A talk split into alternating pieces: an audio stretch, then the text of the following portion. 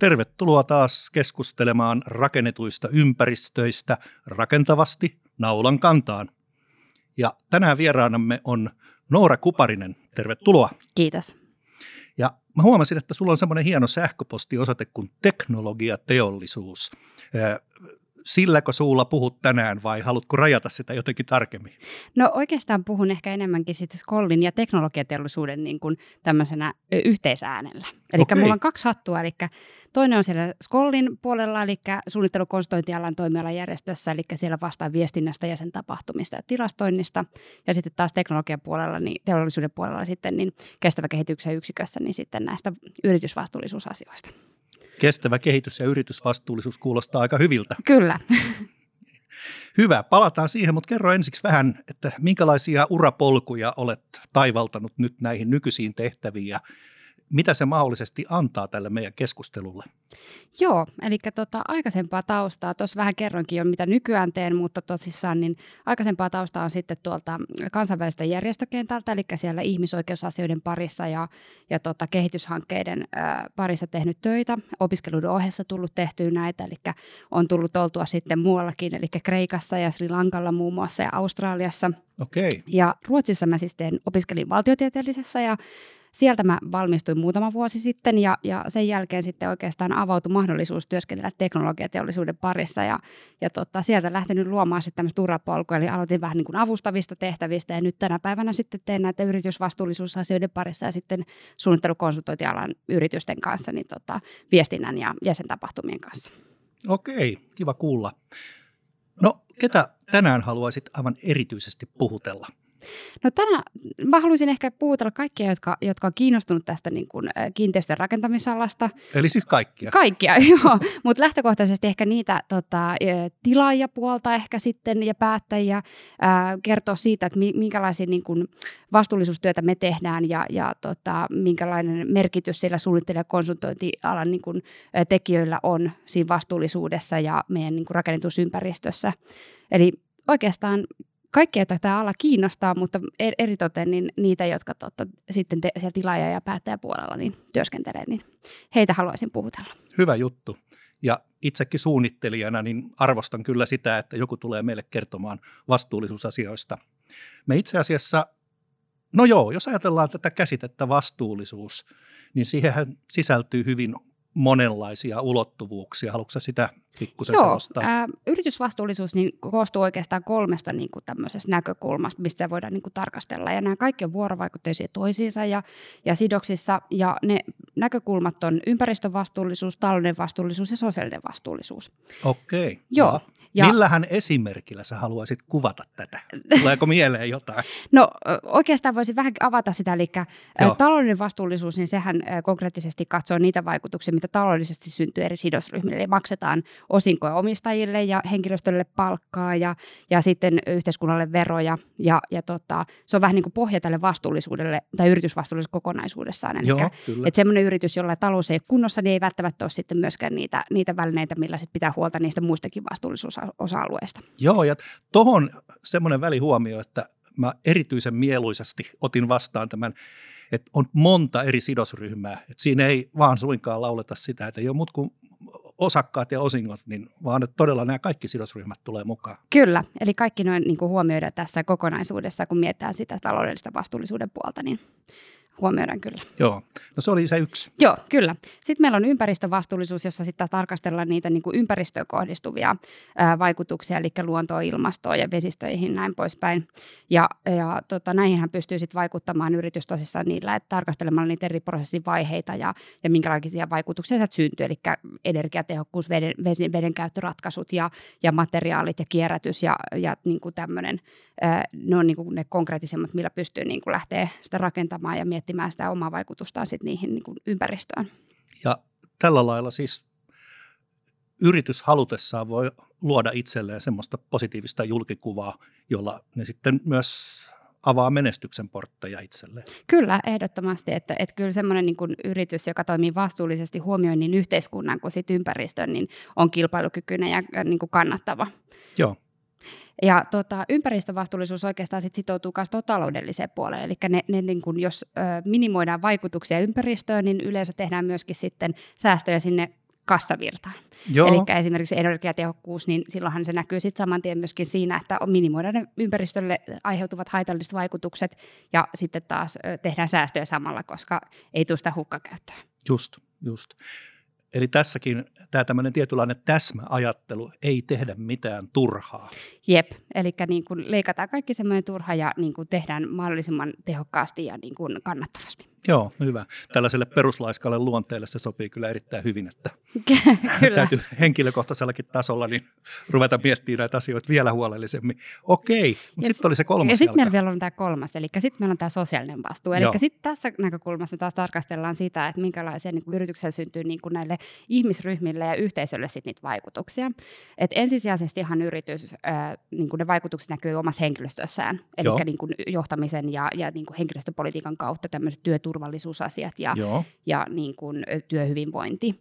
Mutta myöskin sitten tuoteturvallisuuden ja palveluiden kautta niin nämä sidosryhmät on sitten laajemmat, eli siellä on sitten jo mukana asiakkaat ja, ja tota, ää, alihankkijat ja, ja tilaajat ja, ja näin poispäin, ja heidänkin henkilöstö sitten niin kuin välillisesti myöskin vaikutteena. Tuota, jos ajatellaan nimenomaan rakennusteollisuutta ja rakentamista, niin tuleeko sinulle mieleen mitään hyviä onnistumisesimerkkejä, jossa näille kaikille kolmelle jalalle on pystytty rakentamaan jotain hyvää? No mulle ehkä semmoinen, niin kuin mikä on ehkä kaupunkilaisena, helsinkiläisenä niin tosi lähellä itseäni ja noita palveluita, mitä käytän, niin tämä keskustakirjasto Oodi on esimerkiksi hyvä esimerkki okay, siitä. Eli käyttöikää, sillähän on jo yli sata vuotta nyt mitotettu ja, ja siellä on pystytty tekemään sellaisia ratkaisuja, että ollaan niin kuin lähellä sitä nolla energiaa niin kuin päästöissä ja, ja tota, on pysytty kuitenkin sitä niin kuin arkkitehdin visuaalista niin kuin ilmettä niin kuin, ö, kunnioittamaan ja tehty uudenlaisia ratkaisuja, että on pystytty sitä tekemään ja silti ollaan tässä nolla energiatehokkuudessa tai lähellä sitä. Ja paljon on ikkunapinta-alaa, vaikka ajattelisi toisin ehkä sitten, että, mm. että tota, e, e, paljon menisi energiaa. Eli siinä on mun mielestä aika hyvä sellainen. Ja siinä on otettu huomioon myöskin ne käyttäjäryhmät, eli siellä on erilaisia palveluja ja ne tilat ja materiaalit ja kaikki, niin siinä niin kuin korostuu se mun mielestä niin kuin vastuullisuuden monet eri osa-alueet. Hieno juttu. Tämä, tämä on sikälikin hauska juttu, että mä olin itse puhujana siellä yhdessä huom ekolentoseminaarissa. Mielenkiintoista. Joo, hyvä. Sitten tuota, mä vielä vähän kysyisin tuosta tota, niin sun sähköpostiosoitteesta, eli Joo. toisin sanoen teknologiateollisuus. Mitä kaikkea se käsittää? Siis kuulostaa siltä, että se käsittää mieluummin mitä vain. Joo, siis sen alle kyllä kuuluu aika paljon. Niin. Eli tota, teknologiateollisuus on elinkeino- ja työmarkkinapoliittinen vaikuttajaorganisaatio, jolla on noin 1600 niin kuin jäsenyritystä. Okay. Eli siellä on aika kattavalla ja laaja joukko sitten niin kuin eri toimijoita. Ja siellä on muun muassa elektroniikkaa ja sähköteollisuutta, kone- ja metalliteollisuutta, metallien jalostusta, tietotekniikkaa, suunnittelukonsultointialaa. Eli aika, aika tota isosta porukasta on kysymys, ketä me sitten tota edustetaan. Just. Ja jos sieltä hetkeksi nostetaan valokeilaan tämä suunnittelija ja konsultaatio puoli, niin, niin, niin osaisitko sanoa tai antaa sille jotain painoarvoa niin kuin ympäristön kannalta, vastuullisuuden kannalta? No aika merkittävä roolihan sillä niin kuin suunnittelijoilla ja konsulteilla niin kuin, ja tällä alalla on ö, niin kuin kestävän kehityksen niin kuin edistäjänä, kun mietitään, että päästöjen rakennetusympäristössä niin tulee se yksi kolmasosa syntyy sieltä niin kuin rakennetusta ympäristöstä. Kyllä. Eli ne, ne, tota, siellä on aika paljon potentiaalia sille, että, että jos siellä tehdään niitä oikeita ratkaisuja, niin pystytään minimoimaan niitä päästöjä ja, ja tota, tehdä tämmöistä kestävää rakentamista. Ja se kaikki rakentaminenhan syttyy sieltä suunnittelijapöydällä sitten ne niin kuin konkreettiset niin kuin, ratkaisut, millä pystytään pystytään minimoimaan niitä negatiivisia vaikutuksia ja myöskin minimoimaan niitä kustannuksia, mitä sitten niin kuin elinkaaren aikana rakennuksilla syntyy. Just. Eli aika, aika niin kuin merkittävästä niin kuin, suunnannäyttäjästä ja kestävän kehityksen niin kuin rakentajasta on kysymys sitten, kun puhutaan suunnittelutyöstä tai niin kuin konsultoinnista. Joo, tämä on hyvä muistaa.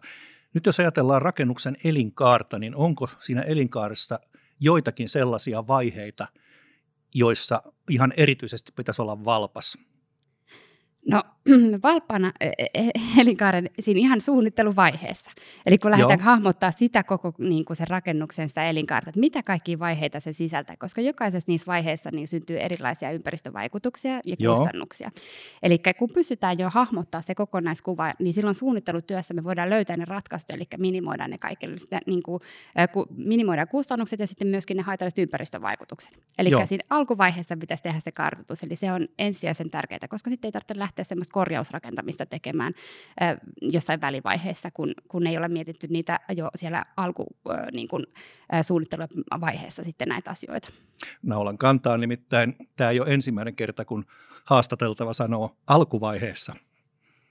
Eli Kyllä. se tuntuu olevan niin kuin rakennushankkeissa ja rakentamisessa niin aina vaan tärkeämpi ja tärkeämpi asia hahmottaa se kokonaisuus ja nähdä todella kauas.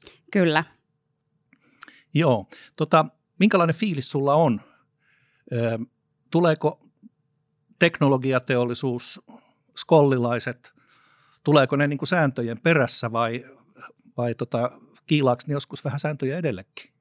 No, jos puhutaan tuosta niin tällä hetkellä niin olemasta regulaatioista esimerkiksi, mikä niin tämmöisiin ympäristöasioihin muuhun, niin kyllä mä koen, että me ollaan kyllä edelläkävijöitä siitä. Okay. Et jos me mietitään jo sitä, että, että rakennuksella on sitä käyttöikää vaikka se sata vuotta, Joo. ja meidän regulaatio on niin tähän hetkeen sidottu, eli niihin tavoitteisiin, mitä meillä nyt on, ja ehkä mahdollisesti sinne 10-15 vuoden päähän maksimissaan. Niin. Mutta sitten meidän täytyy kuitenkin miettiä sinne niin huomattavasti paljon pidemmälle, eli silloinhan tehdään jo yli sen niin regulaation vaatimusten. Kyllä. Ja, ja tämä on se, mitä me myöskin äh, niin kuin teknologiateollisuudessa sitten myöskin, että me halutaan olla myöskin edelläkävijä ja suunnannäyttäjä siinä. Eli tota, mutta suunnittelussa tämä niin mun mielestä vielä vahvistuu ja näkyy vielä niin kuin konkreettisemmin just se, että tehdään yli jo sen niin kuin periaatteessa vaatimustason.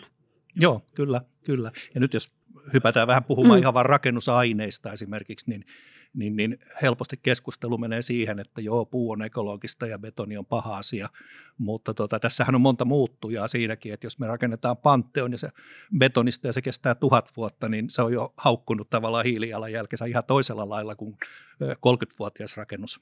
Kyllä, joo, että nämä on kaikki tämmöisiä asioita, mitä pitää niin kuin miettiä ja, ja, tota, ja koko ajan se ala kehittyy ja meilläkin niin kuin, äh, suunnittelijat niin koko ajan kouluttautuu, se on yksi osa sitä työtä, että niin kuin, äh, aika laaja-alaista osaamistahan täytyy olla, että löydetään näitä ratkaisuja, että ei se helppo tehtävä ole, että löytyy ne oikeat ja niin. Niin pitkäkestoisella niin kuin ajalla kestävät kyllä, niin kuin kyllä. ratkaisut.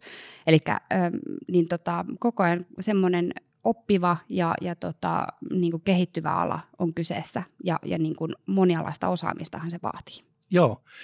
Mitkä voisi olla, jos katsotaan viimeistä kymmentä vuotta esimerkiksi, joka on silmänräpäys maailmankaikkeudessa, mm. niin, niin, niin ajatellaan, mitkä on sellaisia asioita, jotka erityisesti on tullut opituiksi tänä aikana No oppeja. Mm.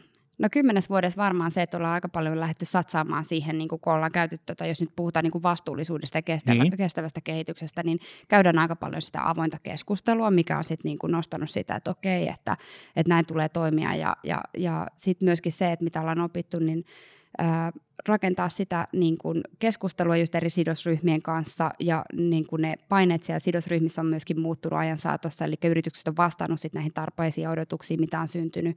Tehdään vastuullisuusraportointia, ollaan aika avoimia, että kaikilla meidän jäsenyrityksillä esimerkiksi nettisivuilla niin aika avoimesti kerrotaan siitä omasta vastuullisuustyöstä, mitä tehdään ja, ja mitä siihen niin kuin ollaan panostettu ja niin kuin nähdään myöskin noissa sertifioinneissa, mitä niin kuin yritykset ha- hankkii ja pätevyyksiä, että millä pystyy osoittamaan sitä omaa vastuullisuutta. Että aika pitkällehän tässä on tultu ja niin kuin niitä konkreettisia tekoja tehdään joo, ja niin kuin niitä halutaan näyttää. Joo, no se on kyllä hieno juttu. Siis ainahan välillä äh, rakennusala niin on kärsinyt huonosta maineesta, milloin on ollut 70-luvun betonilähiöitä tai 60-luvun Ruotsin miljoona ohjelmaa ja muuta sellaista. Ja ja tota, niin tällainen huono maine seuraa herkästi aika pitkään perässä. Ja nyt päästiinkin itse asiassa tähän vuorovaikuttamiseen mm. ja viestintään, ja hyvä viestintä on aina kaksisuuntaista. Kyllä. Mitähän me siitä voitaisiin keskustella? No viestintä kaksisuuntaista, joo. Eli tota, just, että tuodaan esille niitä, niitä ni, tekoja, mitä, mitä tehdään niin kuin tämän viemiseksi eteenpäin, että toimitaan vastuullisesti ja konkreettisesti tekoja tuodaan ja, ja keskustellaan myöskin eri sidosryhmien kanssa eri hankkeiden niin kuin, suunnitteluvaiheessakin on, että huomioidaan ne kohderyhmät ja käyttäjäryhmät, niin, kuin, niin saadaan tota, myöskin tätä sosiaalista vastuuta sillä, niin kuin, että tämä on osa sitä viestintää ja siihen voidaan hyödyntää erilaisia toimintatapojakin sen, sen suhteen, mutta viestintä on erityisen tärkeä siinä, että me pystytään kommunikoimaan siitä meidän omasta te, niin tekemisestä ja vastuullisuustyöstä kaikkien näiden sidosryhmien kanssa. Joo, minkälaisia kommunikaatiomenetelmiä sulle tulee mieleen tässä? Nykyään on niin monia mahdollisuuksia, mutta jos ajatellaan sitäkin, että, että ehkä jotkut perinteisetkin keinot niin toimii edelleen hyvin. Kyllä, joo, ja siis varmasti tota, perinteiset keinot, eli voidaan ihan, jos puhutaan tämmöistä osallistavasta niin niin. suunnittelusta, että halutaan huomioida ne käyttäjäryhmät ja, ja loppukäyttäjät siinä hankkeessa, niin ö, on ihan tämmöiset fasilitoidut työpajat, niin kuin klassinen menetelmä, tai sitten on ihan tämmöiset, että kysellään niin kuin palautetta ja, ja hallitaan sitä, mutta sitten digitalisaatiohan on tuonut aika paljon no niin. uusia, uusia mahdollisuuksia, eli aika huikeita juttuja siellä on ihan, että pystytään pelillistämällä niin kuin tekemään sitä vuorovaikutusta ja saamaan niitä tota, ideoita siitä, että mitä, mitä esimerkiksi vaikka kaupunkilaiset ajattelee, että minkälainen kaupunkitila olisi semmoinen toimiva ja, ja mitä siinä suunnittelussa pitäisi huomioida niin on tällaisia. Ja sitten on ihan niitä, niin kuin netissäkin voidaan niin kuin tehdä tämmöistä äänestystyylistä. Eli että kansalaiset pääsee silloin äänestämään, että mitä he haluaisivat, että niin kuin nyt tässä huomioitaisiin tai olisi tärkeää heille. Joo, joo. Joo, mielenkiintoinen juttu kyllä. Ja mulle tuli tuossa ajatuksena vaan mieleen niin 70-luvun Newcastle ja siellä Bikerin työläiskaupungin osa. Tunnetko semmoisen arkkitehtinimen kuin Ralph Erskine? Valitettavasti mulle tämä ala on sinänsä vähän niin kuin tuttu, niin kuin tullut vasta tutuksi nyt tässä muutaman tota, vuoden aikana, niin arkkitehtuuri ei vielä ole tullut niin lähelle. Mutta... Joo.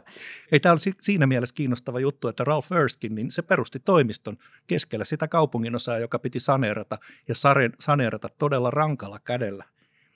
Ja ihan sen takia, että se perusti toimiston sinne ja avasi ulko ja sanoi, että tulkaa vaan tänne näin vierailulle niin kuin lystäätte, niin, niin se pystyi viemään tämän hankkeen lävitse, joka ehkä muulla lailla niin toteutettuna olisi saattanut herättää aikamoista vastustusta. Ja samalla siinä syntyi sitten ihan niin kuin todellisia oivalluksia. Hän oli ensiksi ajatellut, että nämä varmaan tykkää näistä vanhoista tiilitaloista, että miten, miten niille voisi kertoa, että ei, ei ne enää sovi palvella. No okei, kävikin ilmi, että näille kaupunkilaisille niin tärkein oli näiden kulmapubien säilyminen. Kaikki muu saatiin pistää uusiksi. Okei. Joo, Ralph Erskine kävi 70-luvulla Suomessa ja mä pääsin kuulemaan juuri näitä juttuja ja ne on jäänyt kangastelemaan mielessä nimenomaan se onnistuvan, tai onnistuneen osallistamisen niin hyvänä esimerkkinä. Joo, okei. Tuota, tuntuuko susta, että rakennusala, jota perinteisesti on pidetty semmoisena aika jäykkänä ja ehkä sisäänpäin kääntyneenä, niin kuin ammatillisesti sisäänpäin orientoituneena, että se olisi muuttunut vuosikymmenten mittaan tässä? No sen verran, mitä nyt niin kuin itse tätä alaa on seurannut ja, ja tehnyt töitä sen parissa, niin kyllä tämä niin kuin mun silmin aika paljon muuttunut, koska itselläkin oli tietynlaiset ehkä ajatukset sitten, kun, ennen kuin alkoi työskentellä niin kuin skollissa ja näiden, Joo, näiden asioiden jo. parissa. että kyllä se on niinku huomattavasti muuttunut ja just toi, että, että se avoimuus ja tehdään oikeasti niitä töitä, tuodaan esille niitä esimerkkejä, että miten voitaisiin ja, ja käydään keskustelu siitä, että miten voitaisiin olla esimerkiksi vastuullisempia. Niin onhan nämä niinku huomattavasti muuttunut siitä historian taakasta, mikä sitten että ehkä on puututtu mediassakin niinku helposti siihen epäkohtiin, mitä on ollut aikaisemmin siellä sosiaalisen ja taloudellisen vastuun puolella. Niin.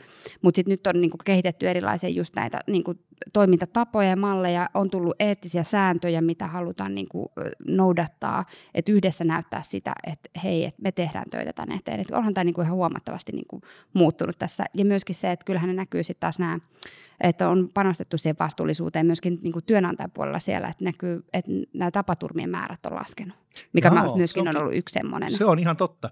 Mä tänään osallistuin etänä tietenkin yhteen työmaakokoukseen ja siellä tuota, muun muassa TR-mittaukset osoittivat, että se oli niin kuin hyvin lähellä jo 100 prosenttia tämä ei mitään tapaturmia, ei mitään riskejä tuntunut enää olevan työmaalla. Ja, rakennusala perinteisesti on ollut aika riskialtiskin. Kyllä, ja tämä on niinku yksi niistä mittareista, missä niinku selkeästi nähdään se, että hei, jotain muutoksia tässä on tapahtunut. Nämä, nämä asiat on otettu niinku vakavasti ja, ja halutaan niinku viedä sitä siihen suuntaan, että, että ollaan niinku vastuullisempia myöskin siellä niinku työnantajapuolella, että huolehditaan niistä työntekijöistä ja, ja, niinku, ja, ja heidän työturvallisuus on niinku ensisijaisen tärkeää. Kyllä, kyllä. Ja nimenomaan mä otin tämän TR-mittauksen sen takia, että se oli mittari, mm. josta voidaan todeta, että mitä oikeasti on tapahtunut. Että se ei ole vain pelkästään mainospuhetta. Sepä just, että nämä on niinku niitä konkreettiset eh, niinku just tapoja, millä voidaan osoittaa sitä, että, että ne niinku tehdään töitä sen eteen. Ja, ja että ne on toiminut myöskin ne toimintatavat, mitä on nyt otettukin käyttöön. Tuleeko sinulle mieleen muita mittareita, jotka olisi osoittanut tämmöistä konkreettista positiivista kehitystä? No muita mittareita, sitten varmaan on just nämä, että tota, niin kuin tuossa aikaisemmin jo sanoin, että tota, niitä sertifikointeja, että Joo. yritykset niihinkin, niitä tar- haluaa, että haluaa niin kuin osoittaa sen, että tuossa että toimii vastuullisesti ja myöskin sille tilaajapuolelle näyttää sen ö, se kouluttautuminen ja just nämä, niin kuin meilläkin Skollissa jokainen jäsen on niin kuin samalla kun hakenut meidän jäseneksi, niin on ää, sitoutunut myöskin noudattaa esimerkiksi FIDIKin kansainvälisen niin kuin järjestön niin eettisiä sääntöjä, jossa niin kuin, tota, ää, on muun muassa tämä, että kestävän kehityksen periaatteet ja, ja sitten se vastuullisuus ja sitten kouluttautuminen myöskin näissä, että pystyy niin kuin vastaamaan niihin. Eli kyllä niin kuin ihan tosi paljon niin kuin, totta, tapahtunut tässä ja, ja niin kuin näkyy myöskin näissä. Joo, hyvä. Ja tosi paljon on tapahtunut muutenkin, eli, eli nythän meillä työn tekeminenkin on tässä välillä muuttunut aika lailla Joo, tämän se, kevään aikana. Se on ollut aikamoista tota, muutoksen aikaa kyllä, että aika nopealla aikajänteellä ollaan päästy niin kuin ihan erityyppisen työntekoon ja, ja niin kuin, ä, työnteon malleihinkin nyt tässä, että, että kokeilemaan ihan erilaisia. Ja sekin on kyllä avannut paljon keskustelua just siitä, että mikä sitten se uusi normaali on tämän jälkeen, kun niin, niin kuin palataan kyllä. sitten takaisin niin kuin tekemään, ä, ei varmaan tava, tavallisella tai normaalilla tutulla tavalla, mutta uusilla tavoilla. Joo, joo. Ehkä, ehkä just nimenomaan niinkin, että vaikka on ollut pakko, niin sitten se pakko on ollut se paras muusa. Onkin tullut ava- oivalluksia, että hetkinen, tämä olikin näin helppoa. Joo, mä luulen varsinkin, varsinkin tuo niin etätyökäytännöt, Joo. niin, niin tota, varmasti saanut monet miettimään niitä, että, että tämä tulee varmasti pysymään ensinnäkin niin kuin monissa työpaikoissa niin kuin osana käytäntöjä, mutta myöskin miettimään sitä, että onko semmoista turhaa matkustamista esimerkiksi, no, mitä, mihin voidaan niin kuin vaikuttaa, että, että tota, jos asiat hoituu etänäkin, niin onko, onko pakko silloin niin kuin matkustaa niihin paikkoihin ja hoitamaan niitä asioita sitten, että voidaanko niin kuin palaverit ja tapaamiset ja tällaiset asiat hoitaa sitten etänä, mikä sitten myöskin vaikuttaa näihin ympäristöasioihin, koska Totta kai, silloin joo. ei tule sitten tämmöisiä päästöjä. Ja sitten siinä taas toisaalta huomataan, että milloin se tapaaminen in corpore olikin juuri erityisen hyvä asia – että me säästetään just niihin kohtiin, jossa niitä tarvitaan. Kyllä, joo. Ja tämä on va- vaatinut kyllä niin kuin nopealla aikataululla semmoista joustavuutta, mutta aika hienostihan tämä ollaan niin kuin päästy loppupeleistä siihen, että on toiminut näin, niin kuin, että ollaan etätyökäytännöt otettu käyttöön ja, ja pysytty toimimaan jollain tasolla kuitenkin tässä niin kuin, tämmöisenäkin aikana. Kyllä. Ja itse asiassa tuli vaan mieleen tässä viitisen vuotta sitten, niin lueskelin yhtä raporttia, jossa puhuttiin Helsingin tai Helsingin alueen niin miljoonasta tyhjästä toimistoneliömetristä, niin, niin jos se nyt sitten kohta kasvaa vielä entisestään, niin siinä onkin sitten ihan mielenkiintoinen haaste, että mitä niille tyhjille tiloille seuraavaksi kannattaa tehdä tässä niin, uudessa maailmanjärjestyksessä. Ja tuota, niin voidaanko me myös paitsi vähentää turhaa matkustamista, niin, niin sitten ajoittaa sitä sillä lailla, että me esimerkiksi ei turhaan juntattaisi missään ruuhkissa. Että koko tämä logistiikkakin voisi toimia ekonomisemmin ja tasaisemmin. Kyllä, se varmasti vaikuttaa niin kuin moniin asioihin, just, että, että, että, niin kuin, just toi, että, että ei kaikki matkusta siellä, ehkä niin kuin asiat niin kuin omalla tavallaan niin kuin menee paljon niin kuin nopeammalla temmolla, ketterämmin ja pystytään olemaan tehokkaampia siinä, koska kun ne ei istuta siellä ruuhkassa ja tota, niin kuin tällaisissa asioissa niin kuin leikataan sitten pois niitä niin kuin, va, tämmöisiä niin kuin negatiivisia vaikutuksia, mitä kuluu aikaa justiinsa ja muuta. Oh, kyllä, kyllä, kyllä. Joo. Tuota, onko sulla visiota siitä, minkälainen on tulevaisuuden kaupunki? Tulevaisuuden kaupunki. Mä uskoisin, että se on sellainen, äh, tota, missä on huomioitu tämä meidän kaupunkilaisten monimuotoisuus, eli siellä on hyvin otettu huomioon erilaiset kaupunkilaiset, Joo. joka on monimuotoinen ja äh, sakki. Ja tota, siellä on varmasti paljon vihertilaa, mä uskoisin, että tämä olisi ehkä yksi semmoinen, miltä se näyttäisi. Ja tota, turvallinen ja kestävä ja, ja tota, rakennuksissa olisi varmasti huomioitu just nimenomaan se kestävyys, eli ne olisi pitkäikäisiä ja, ja terveellisiä ja, ja, tota, äm, ja materiaalit olisi sellaisia, että se kestää just nimenomaan aikaa ja, ja tota, myöskin sitä kierrätettävyyttä sitten siinä kohtaa, kun tarvitsisi esimerkiksi purkaa. Niin. Ja mä uskoisin, että kaupunki tulevaisuuden kaupunki näyttäisi jotain kuitenkin täältä. Aika varmaan vähemmän olisi ehkä autoliikennettä myöskin, että, että enemmänkin julkista liikennettä, mitä niin kuin nytkin huomaa siinä, että on satsattu tällaiseen, että julkista liikennettähän kyllä, koko ajan niin kuin parannetaan ja siellä meillä on tulossa raidejokeria ja muuta tämmöistä poikkiliikennelinjaa, mikä Joo. mahdollistaa sen isom, isompia määriä ihmisiä pystyy matkustamaan ja, ja pienemmillä päästöillä, niin mä luulen, että se tulevaisuuden kaupunki on aika vähäpäästöinen ja tota, turvallinen ja, ja kestävä. Joo, kyllä. Tämä luonto on itse asiassa noussut ihan uudella tavalla jo oikeastaan viime vuoden aikana, kun itse olin Innovarkissa johtamassa Lähiöfest-projektiin osallistumista, niin oli aika kiinnostava havaita, että kun me kysyttiin ihmisiltä, että mikä sinun elinympäristössäsi on sitä, joka ehdottomasti pitäisi säilyttää ja olla tulevaisuuden niin kuin se ensimmäinen kehityskivi, jonka varaan rakennetaan, niin tällaiset asiat kuin luonto, tunnelma, turvallisuus, ne nousi sieltä hyvinkin nopeasti pinnalle. Joo, ne on kuitenkin tärkeitä tekijöitä siinä, että niin kun ihmiset kote, kokee itsensä siinä ympäristössä niin kuin kotoisaksi. Joo, kyllä. Ja sitten se, mikä taas yhdessä aikaisemmassa podcastissa niin tuli esille, niin luonto on myös aika mainio moottori. Että sillä voidaan tehdä kaikenlaista, kuten esimerkiksi vesistöasioissa, niin se on erinomainen filtteri, se on niin kuin terveyden tuottaja ja näin poispäin. Kyllä, ja tota, varsinkin tuo niin luonto, niin sehän on niin kuin, tuo sitä, niin kuin, mikä me, mä niin kuin näen, että varsinkin jos on tullut ulkomaalaisia vieraita itsellekin tänne niin kuin Suomeen kylään, niin, niin näkee sen, että, että ne ihailee sitä, että meillä on kaupungissa näin paljon viheralueita, mikä Joo. on aika erikoista siinä mielessä, että, että monissa, monissa kaupungeissa ei välttämättä ole näin paljon tätä. Aivan ja totta. eikä taas se kauhean pitkälle, pitkälle niin kuin matkustaa keskustasta, että pääsee ihan jo metsään ja niin kuin, ihan niin kuin, todelliseen luontoon, niin se on aika huikeaa. Joo, Tähän pitkäikäisyyteen liittyy yksi asia, joka on myös mulle erittäin rakas, ja se on tämä paikan henki, genius loki. Usein se liittyy juuri siihen, että, että tuota, rakennettu ympäristö on pitkäikäinen. Siitä on tullut tuttu ja turvallinen. Muistaa rakennuksia lapsuudestaan, tietää, että ne liittyy juurevasti johonkin kaupungin historiaan. Tämä on ehkä se, se tietynlainen lähtökohta, että on jossain paikassa ja tuntee, että hei, täällä on tämmöinen fiilis. Onko sulla jotain semmoista mieluisaa rakennettua ympäristöä, jossa sä mielelläsi olet? No, oma kotihan on toki semmoinen, niin. ja mulle niin kun, mä oon koko elämäni, paitsi sen opiskelun ajan, niin asun aina Helsingissä. Mulle koko Helsinki oikeastaan on semmoinen, niin mikä on mulle aina se töpaikka, joo, mikä joo. Niin kuin, tulee semmoinen kotoisa fiilis ja mitä niin kuin aina muistelee ja siellä just kaikki se niin kuin kaupunkikuva ja kaikki joo, on semmoista, kyllä. mikä tuo mulle niin kuin sellaisen hyvän fiiliksen ja, ja just sen niin kuin, ö, positiivisen ja turvallisen mielikuvan. Okei, joo. Koetko, että olisi olemassa jotain uhkia sille, että se miellyttävä kaupunki niin muuttuisi hallitsemattomasti ja vastuullisuudesta niin livettäisi?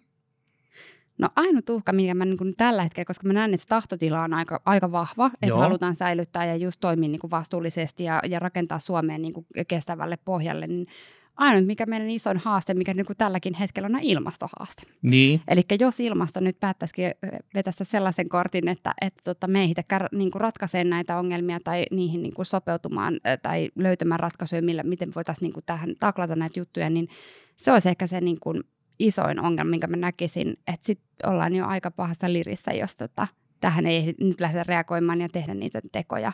Että sitten jos se ilmasto tuleekin ja ilmastolämpeneminen ja sen mukana sitten muut tämmöiset lieveilmiöt, mitkä na, niin kuin esimerkiksi niin kuin tulviminen ja muu, Aivan. mikä vaikuttaa todella paljon siihen meidän niin kuin, ö, ympäristöön, missä me asutaan ja liikutaan, niin, niin tämä on ehkä se isoin haaste, mä sanoisin. Mutta en mä niin kuin näe sellaista kauhuskenaariokuvaa, jossa, jossa varsinkaan Suomessa me livettäisiin näistä vastuullisuuden ja niin kuin kestävän kehityksen niin kuin edistämisen niin kuin tavoitteista mitenkään.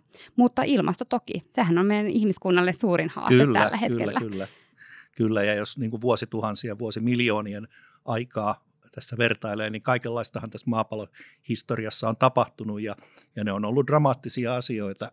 Eli siinäkin mielessä niin, niin, niin ne on otettava kyllä hyvin, hyvin vakavasti. Kyllä. Toisaalta sitten taas ihmiskunta mahtuisi asumaan esimerkiksi Saharaan sillä lailla, että täällä asuttaisiin tai siellä asuttaisiin Espoomaisen väljästi 900 nuppia per neljä kilometri.